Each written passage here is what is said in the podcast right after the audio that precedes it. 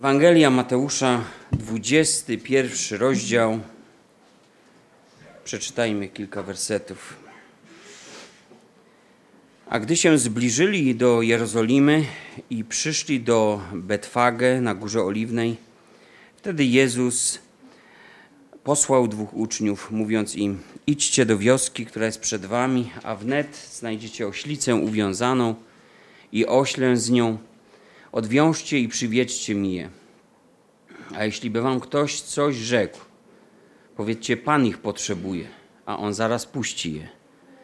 A to się stało, aby się spełniło, co powiedziano przez proroka mówiącego: Powiedzcie córce syjońskiej: Oto król twój przychodzi do ciebie, łagodny, i jedzie na ośle, źrebięciu oślicy podjarzemnej. Poszli więc uczniowie i uczynili, jak im rozkazał Jezus. Przywiedli oślicę i źrebię, włożyli na nie szaty i posadzili go na nich. A wielki tłum ludu rozpościerał swe szaty na drodze, inni zaś obcinali gałązki z drzew i słali na drodze. A rzesze, które go poprzedzały i które za nim podążały, wołały, mówiąc: Hosanna synowi Dawidowemu, błogosławiony, który przychodzi w imieniu Pańskim. Hosanna na wysokościach. A gdy wjechał do Jerozolimy, poruszyło się całe miasto, mówiąc: Któż to jest? Rzesze zaś mówiły: To jest prorok Jezus, ten z Nazaretu Galilejskiego. I wszedł Jezus do świątyni. Może dotąd. Wjazd Jezusa do Jerozolimy no, jest jednym chyba z najbardziej ekscytujących momentów z ludzkiego punktu widzenia jego właśnie posługi. Został opisany we wszystkich Ewangeliach. Ta chwila mogła wydawać się dla ludzi zwieńczeniem jakiegoś etapu, jakiejś misji, misji, dla której Jezus przyszedł. Jak zauważyli to później uczeni w piśmie, kapłani, powiadają, oto cały świat za nim poszedł. I rzeczywiście relacjonują nam to Ewangelię. Wielka rzesza pragnęła, garnęła się do niego, aby słuchać tego, czego naucza. Niezwykły był ten wjazd Jezusa do Jerozolimy. To właśnie w tej chwili wypełniają się jedne z najważniejszych proroc dotyczących jego osoby. Oto król Twój przychodzi do ciebie, łagodny, jedzie na ośle, siedząc na źrebięciu oślicy. Zgodnie z tym, właśnie jak czytamy to w księdze Zachariasza. Pomyślmy, jaki Jezus miał wpływ na to, aby uczniowie zdołali zabrać od kogoś, bądź raczej trzeba powiedzieć, wypożyczyć odpowiedni dla proroc wypełnienia środek podróży. Osiołek to była spora wartość dla każdego domostwa. Dziś powiedzielibyśmy może nawet o taka niezła fura, tak? Czy ktoś będzie chciał się pozbyć takiego środka transportu dla swoich towarów, czy takiego luksusowego środka do przemieszczania się, gdy usłyszy jedno zdanie wyjaśnienia: Pan go potrzebuje. Pomyśl nad jakąś wartościową rzeczą, która cię kosztowała sporo wysiłku, a może sporo nerwów, a może kosztowała dużą sumę pieniędzy. I pomyśl o tym, że Pan tego potrzebuje. Jedna ze starych pieśni chrześcijańskich, jaką co jakiś czas śpiewamy, mówi: Wszystko Tobie dziś oddaję, wszystko Twoim musi być. Czy gdy śpiewamy taką pieśń, czy naprawdę myślimy o wszystkim? Czy to w naszym życiu dotyczy wszystkiego? Czy może jedynie rzeczy mniej potrzebnych, mniej cennych, e, takich, na których może nie za bardzo albo nie tak bardzo nam zależy. Oto zanim wydarzą się te niezwykłe rzeczy, które pociągną tłumy do wiwatu, jeden zwykły człowiek musi zadecydować o tym, czy Jezus wjedzie do Jerozolimy Człowiek bezimienny, nie znamy go, czy wjedzie do Jerozolimy tak, jak zapowiadali to prorocy. Tak naprawdę rozchodzi się w tych słowach, Pan go potrzebuje. W tych słowach rozchodzi się o to, czy dla tego właściciela zwierzęcia jucznego, czy Jezus jest królem. czy Jezus będzie tym Mesjaszem, czy Jezus jest tym wypełnieniem obietnic. Lecz Pan Jezus wiedział, co się stanie. Mówi, gdy powiecie, Pan go potrzebuje, on zaraz wypuści je. Tak czytamy w Ewangelii Mateusza. Niektórzy myślą, że Jezus dogadał się z tym człowiekiem wcześniej, bo trudno im przyjąć do wiadomości to, że Pan Jezus nie potrzebował świadectwa o człowieku, ponieważ wiedział doskonale, co było w człowieku. A więc Pan zna nasze serca i wie, czy przylgnęły do czegoś cennego, co posiadamy, czy jednak, kiedy Pan coś potrzebuje, to jest w nas ta gotowość, aby użyczyć tego, co Pan potrzebuje. Nie widzimy tu żadnego oporu, żadnych pytań, żadnego, żadnej potrzeby spisywania umowy użyczenia, żadnego oczekiwania zrekompensowania tej straty. Po prostu Pan potrzebuje i tyle. Oczywiście ewangelista Marek śpieszy nam z pomocą i wyjaśnieniem, ponieważ mówi, że Jezus nie pozbawił nikogo majątku bezprawnie, ale to zwierzę zostanie odesłane szybko z powrotem. Więc mamy jedną sytuację jasną. Jest człowiek, który, dla którego Jezus jest Panem. W końcu Jezus wjeżdża do miasta na źrebięciu oślicy. Tłum wiwatuje, ludzie kładą gałęzie z drzew, gałązki. Tłum rozpościera na drodze swoje szaty, kładzie swoje szaty.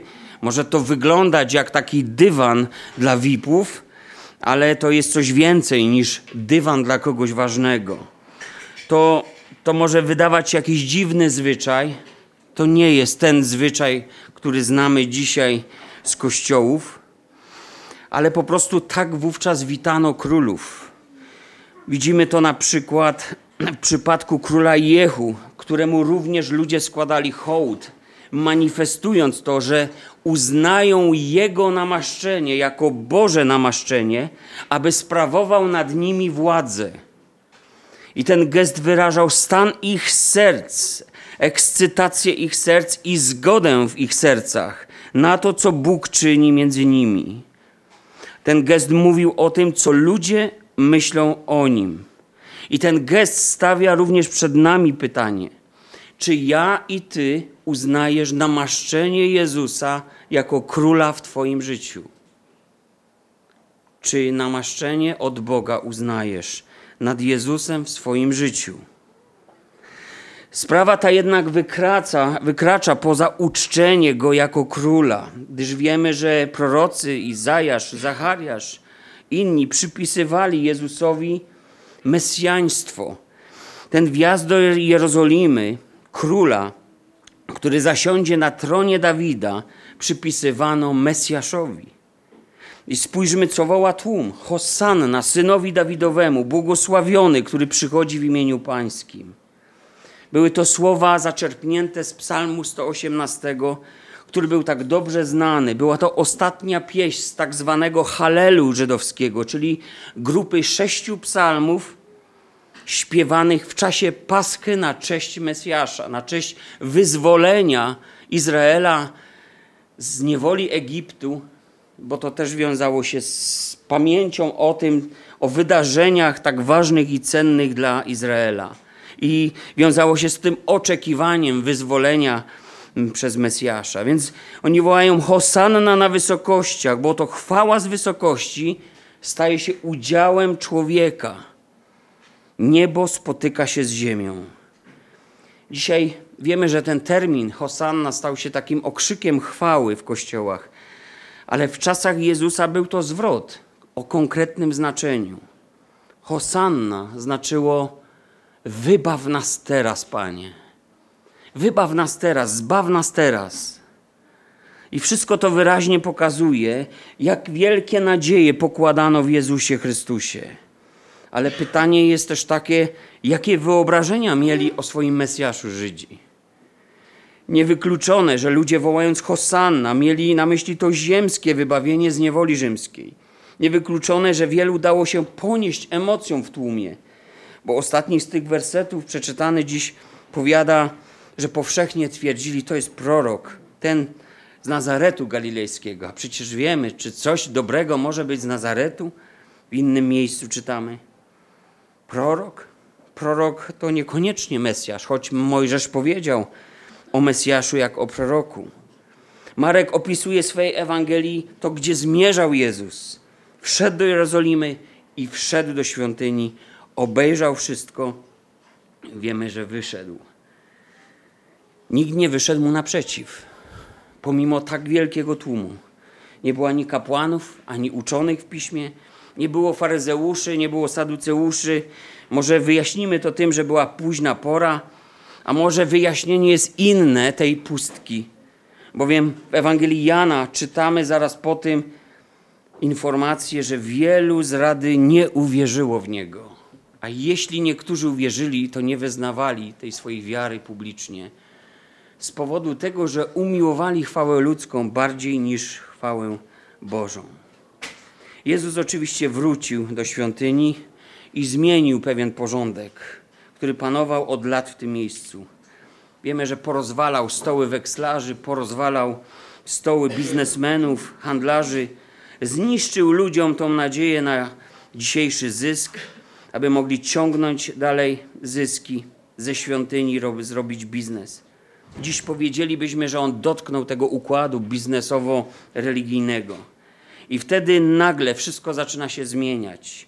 To jest ten czas, kiedy arcykapłani zaczynają naradzać się, jak zabić Jezusa, jak pozbawić go życia.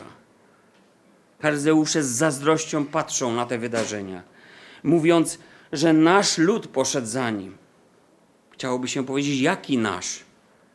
Ale oni już instrumentalnie podchodzili do ludzi. Wiedzieli, że bez ludzi nie istnieją ani ich religia, ani oni sami. I to wszystko nie ma sensu, jeśli nie byłoby ludzi. To nasi ludzie. Ale bali się tych ludzi. Bali się otwartej konfrontacji z ludźmi. Tak wielkie tłumy poszły za Jezusem. A dlatego tak wielkie te tłumy były, ponieważ dwa wydarzenia miały miejsce tuż przed wjazdem do Jezusa do Jerozolimy. Pierwsze z nich to pewna kobieta namaściła drogocennym olejkiem nogi Jezusa. Jezus mówi, że uczyniła to na jego pogrzeb. Mówi, że to jest Ewangelia. Ona co mogła, to uczyniła. Uprzedziła namaszczenie ciała mego na pogrzeb. Wielką przykrość doznała ta kobieta Koninon, trzeba by wspomnieć. Ale Jezus nazywa to Ewangelią. I to jest kolejna osoba, która poświęca coś bardzo cennego dla Jezusa. A gdy poświęcasz to, co cenne, a nie to, co pospolite, to staje się to niesamowitą wonnością dla Pana. Jak ten olejek. Jest to zauważone przez Pana. I jest to pewna zasada, która towarzyszy nam przez wieki, dlatego jest to Ewangelia. Pomyśl o swoich możliwościach. Każdy ma je inne. Ona, co mogła, to uczyniła. Co możesz, to po prostu czyń. Bo to jest dobre. I druga rzecz, jeszcze bardziej donośniejsza, która się wydarzyła w Betanii, a więc w tej wiosce obok Jerozolimy, to taka trochę noclegownia dla pielgrzymów była, to wówczas tam Jezus wskrzesił z martwych Łazarza. Tam padły te znamienne słowa: Jam jest zmartwychwstanie i żywot. Kto we mnie wierzy, choćby i umarł, żył, będzie. Ewangelii Jana, 11 rozdział o tym mówi kobieta wychodzi naprzeciw Jezusowi, wierzy w zmartwychwstanie, ale w dniu ostatecznym, a Jezus mówił o rzeczywistości tu i teraz. I choć wiemy, że Łazarz dosłownie umarł, to Jezus wiemy, że może wskrzesić z umarłych także kogoś, kto umarł dla Boga, a Bóg dla niego. W pewnej historii znanej o synu marnotrawnym, po odzyskaniu syna ojciec powiada: Syn mój był umarły, a ożył, zaginął, a odnalazł się. Czy tego nie pragniemy dzisiaj? Takiego zmartwychwstania dla członków naszych rodzin, dla naszych dzieci niezbawionych? Może ktoś tu jest, kto jest dzisiaj daleko od Boga, ale jednak jest w tym miejscu. Wróć do Niego, pozwól się odnaleźć, wróć do Jezusa, a ożyje Twoja dusza, trzeba by powiedzieć. A więc kończąc, drodzy, ten wstęp, tak wielkie tłumy mając różne powody oczywiście i wyobrażenia, weszły z Jezusem do Jerozolimy. krzycząc: On jest Panem, Królem, Mesjaszem, Zbawcą, potomkiem Dawida, spełnieniem naszych obietnic. Jakże zmienia się wszystko w kolejnych godzinach. Jezus mówi: Oto nadeszła moja godzina. Wszystko się zmienia, ponieważ Jezus naruszył nienaruszalne interesy ludzi, ponieważ naruszył te ścieżki, w których ludzie chodzili, ponieważ dotknął się grzechu ludzkiego. Jakże to widać, że ludziom mniej chodzi o wyzwolenie z grzechów, aby mieć życie wieczne, a bardziej troszczą się o, to, o tą doczesną wolność, by żyć tak, jak dotąd żyli. Jedynie bez rzymskiego okupanta na karku. Widzimy więc w tych ostatnich dniach, chwilach życia Jezusa, jak łatwo jest tłumem sterować, jak płytkie są i bez pokrycia, i nietrwałe ludzkie zapewnienia, ludzkie obietnice, ludzkie deklaracje. Widzimy też te 30 srebrników, które symbolicznie ukazują to, czego, dlaczego człowiek jest gotów zdradzić Jezusa i swoje najwartościowsze ideały. Jezus przez tych ludzi, którzy twierdzili, że to ich Pan, Król, Mesjasz, zostaje wydany na śmierć krzyżową a właściwie to ojciec decyduje, aby był Jezus wydany, jego syn, w ręce ludzi. Na łasce i niełasce, bo musi się dokonać coś ważnego. Najpierw zostaje zdradzony pocałunkiem, potem pojmany, torturowany, biczowany, oskarżony w sfingowanym procesie. Żydzi wciągają w swoją intrygę władzę świecką rękami Rzymian na żądanie Rady Najwyższej Izraela przy pełnej zgodzie tłumu, który obwołał go wcześniej swoim królem, Mesjaszem, Panem. Zostaje w końcu Jezus ukrzyżowany. Ponosi śmierć za grzechy świata. Do swoich przyszedł, swojego nie przyjęli. Ta historia przypomina nam i na wstępie chciałem o niej powiedzieć krótko ma za cel uświadomić nas i postawić nam takie pytanie: jakie jest miejsce w moim życiu króla? Jakie miejsce w moim życiu zajmuje król? Kim jest dla mnie, dla ciebie Pan? Co na to wskazuje, że On jest Twoim Panem? Jaka gotowość jest w Twoim sercu dzisiejszego poranku? Jakie znaczenie ma dla tej Twojej przyszłości słowo Mesjasz, Zbawiciel? Hosanna, zbaw mnie teraz, brzmiały słowa ludzi. Czy potrzebujesz teraz wybawienia? Czy rozumiesz, że chodzi o wieczność, a nie o jakieś doraźne, małe rzeczy, które się, nie wiem, obejmują w przysłowie, jak trwoga to do Boga? Tu nie chodzi, aby się coś trochę poukładało w życiu. Tu chodzi o wieczność człowieka. I wiecie, ten mijający tydzień nazywany jest w świecie religijnym Wielkim Tygodniem. W jakiś sposób ten tydzień był dla ciebie wielkim? Że więcej zarobiliśmy kasy? W jaki sposób on mógł być wielkim? Poza religijnymi zdarzeniami, których wzięli udział ludzie gremialnie, poza tym, że kopiowano różne jakieś zwyczaje, obyczaje, które dorocznie są kultywowane w naszym kraju, nic wielkiego dla ludzi się nie wydarzyło.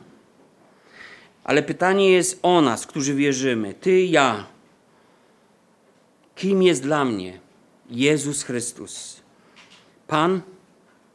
Twój Pan? Król? Twój Król? Twój Zbawiciel? Pomyślmy dzisiejszego poranku o tym. Jak głębokie są nasze deklaracje? Jak głęboko sięga ta wiara? Niech przypomnienie może tych dni, tych wydarzeń i tego przebiegu, tego kontrastu, o jakim wiemy i będziemy to wspominać w wieczerzy pańskiej dzisiaj, do tego wjazdu kontrastu, niech powie nam tak wyraźnie, jak jest w moim życiu, czy chcesz umocnić swoje kroki na drodze wiary? Czy chcesz wyznawać i przypominać sobie to i podjąć ten wysiłek, aby Jezus rzeczywiście był Panem, Królem, Zbawcą, aby w tych trzech aspektach zasiadał na tronie mojego, Twojego życia. Pomyślmy o tym dzisiejszego poranku. Z pewnością będzie więcej refleksji podczas kazania, ale niech to zostanie w naszym sercu już na wstępie. Z tym wyśpiewajmy to, co mamy do powiedzenia Bogu. Niech to będzie też nasza modlitwa. Zachęcam do modlitw, zachęcam, byśmy otwierali dzisiaj serca. Niech Bóg będzie uwielbiony w tym zgromadzeniu. Zaśpiewajmy wspólnie pieśń powstanie.